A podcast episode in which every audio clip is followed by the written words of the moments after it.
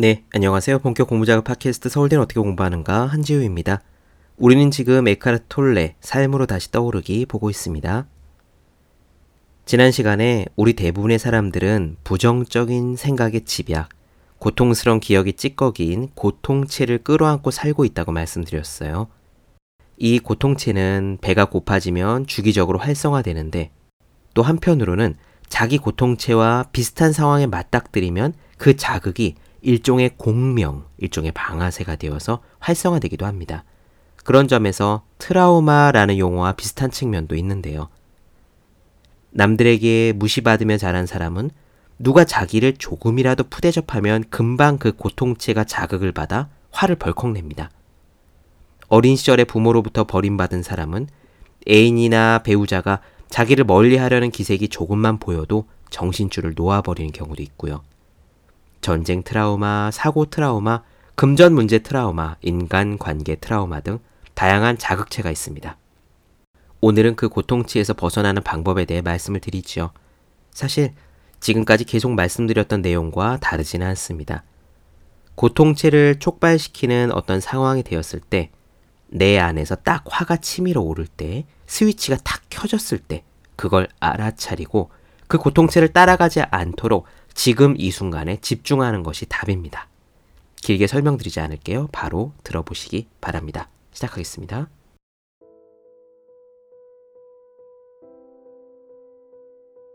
고통체로부터의 자유는 먼저 자신이 고통체를 가지고 있음을 깨닫는 일로부터 시작된다. 그런 후에 더 중요한 것은 충분히 현재의 순간에 머무르는 능력, 충분히 깨어있는 능력이다. 의식적으로 현재의 순간에 존재하는 것만이 고통체와의 동일화를 끊을 수 있다. 당신이 동일화되지 않으면 고통체는 더 이상 당신의 생각을 조종할 수 없으며 당신의 생각을 먹이 삼아서 스스로를 재생시킬 수 없다. 고통체가 무의식적으로 더 많은 고통을 찾는다는 것, 즉, 무엇인가 나쁜 일이 일어나기를 기다리고 있다는 것을 깨달으면 많은 교통사고들이 바로 그 시점에서 고통체가 활성화된 운전자에 의해 일어난다는 사실도 이해할 수 있을 것이다. 운전자들은 앞에 가는 차가 너무 느리다거나 앞에 확 누군가가 끼어든다거나 등의 사소한 일에도 금방 폭력적으로 변한다. 많은 폭력 행위들이 사실 일시적으로 미치광이가 된 원래는 정상적인 사람들에 의해 저질러진다. 그래서 법정에서 변호사가 이렇게 말하는 것을 우리는 듣는다. 이것은 전혀 평소 이 사람답지 않은 행동이었습니다. 그리고 피고 역시 마치 뭔가에 씌었던 것 같습니다. 라고 말을 한다. 나는 이런 경험이 있었다. 30대 여성이 나를 만나러 왔다. 처음 만났을 때 하는 인사만으로도 그녀의 미소 뒤에 가려진 고통이 전해졌다. 자신의 이야기를 시작하자마자 딱 1초 만에 미소는 사라지고 고통스러운 표정이 나타났다. 이내 그녀는 주체할 수 없이 흐느끼기 시작했다. 자신이 너무 외롭고 채워지지 않은 느낌이 가득하다고 했다. 분노와 슬픔도 심했다.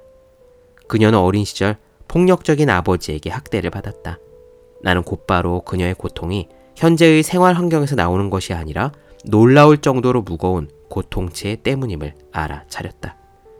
나는 그녀가 몸 내부에 있는 느낌으로 관심을 집중하도록 유도했고, 불행한 생각과 불행한 인생 이야기라는 선글라스를 끼지 말고 그냥 그 불행한 감정, 고통스러운 감정을 직접 몸으로 느껴보라고 요청했다. 그러자 그녀는 자신은 불행으로부터 벗어나는 방법을 배우러 온 것이지 불행 속으로 들어가기 위해 온 것이 아니라고 말했지만 결국 마지못해 내가 하라는 대로 따라해 보았다. 그녀는 잠시 조용히 있다가 갑자기 고개를 들더니 금방이라도 일어나 돌아갈 것 같은 모습으로 화를 냈다. 아니요, 나는 이것을 받아들이고 싶지 않아요. 라고 그녀가 말했다. 그래서 내가 대답했다. 당신에게 지금 무엇을 하라는 게 아닙니다. 하지만 그 느낌들이 그곳에 있도록 허용하는 것이 가능한지 묻고 있는 것입니다. 바꿔 말하면 이런 것이죠. 당신에게는 지금 불행이 있다고 하는데 당신이 만약 그 불행에 대해 신경을 쓰지 않고 내버려 둔다면 그 자리에 있는 불행은 어떻게 될까요? 그것이 알고 싶지 않으십니까? 그러자 그녀는 잠시 당황한 듯 하더니 1분 정도 말없이 있었다. 나는 그녀의 에너지장에 갑자기 중요한 변화가 일어난 것을 눈치챘다. 그녀가 말했다. 이상하네요. 나는 여전히 불행하지만 그래도 그 불행 주위에 갑자기 공간이 생긴 것 같아요. 예전만큼 그 불행을 중요하게 생각하지 않게 되었어요. 그랬다. 불행 주위에 공간이 생긴다는 표현을 들은 것은 그때가 처음이었다. 물론 그 공간은 현재의 순간에 경험하고 있는 것이 무엇이든 그것을 전면적으로 받아들일 때 생겨난다. 나는 그 이상은 많은 말을 하지 않고 그녀가 그 경험과 함께 하도록 해주었다. 이윽고 그녀는 이해했다. 자신 안에서 오랫동안 살아온 그 느낌, 즉, 오래된 고통의 감정과 동일시되는 것을 중단하는 순간, 그리고 그 고통에 저항하는 대신에 그 고통에 관심을 기울이는 순간, 그것은 더 이상 그녀의 생각을 지배하지 않는다는 것을 깨달았다.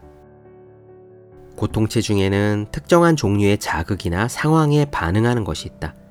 보통 계기가 되는 것은 과거에 경험한 감정적인 고통과 공명하는 상황이다. 예를 들어, 금전적인 일로 항상 다투고 갈등을 겪는 부모 밑에서 자란 아이는 돈에 대한 부모의 불안감을 흡수해서 성인이 된 뒤에도 사소한 금액의 돈 문제로도 감정이 상하거나 화를 낸다. 또 어린 시절에 부모로부터 외면당하거나 버려진 아이는 공항에 마중 나온 친구가 몇 분 늦거나 배우자의 귀가가 조금 늦어지는 것만으로도 고통체가 금방 공격적이 된다. 이런 경우도 있다.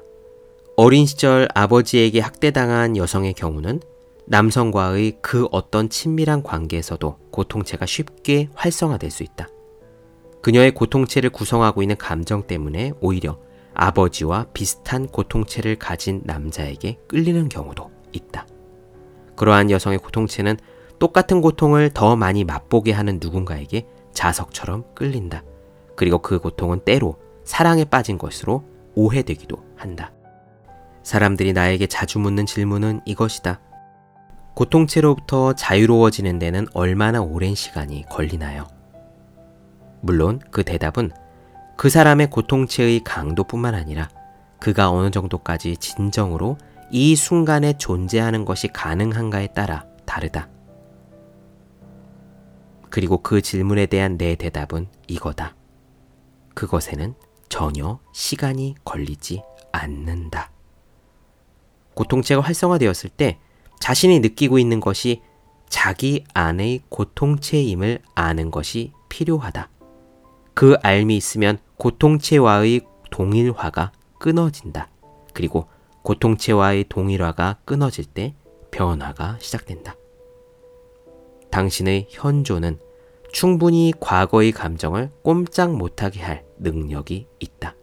과거의 감정은 당신 자신이 아니다. 예수는 이렇게 말한 적이 있다. 하늘에 계신 너희 아버지가 전체이듯이 너희도 전체이어라. 신약 성서에는 완벽하라라고 기록되어 있지만 이것은 전체라는 의미의 본래 히라버를 오역한 것이다. 다시 말해 당신은 전체가 될 필요가 없고 이미 전체인 자기 자신이 되면 된다.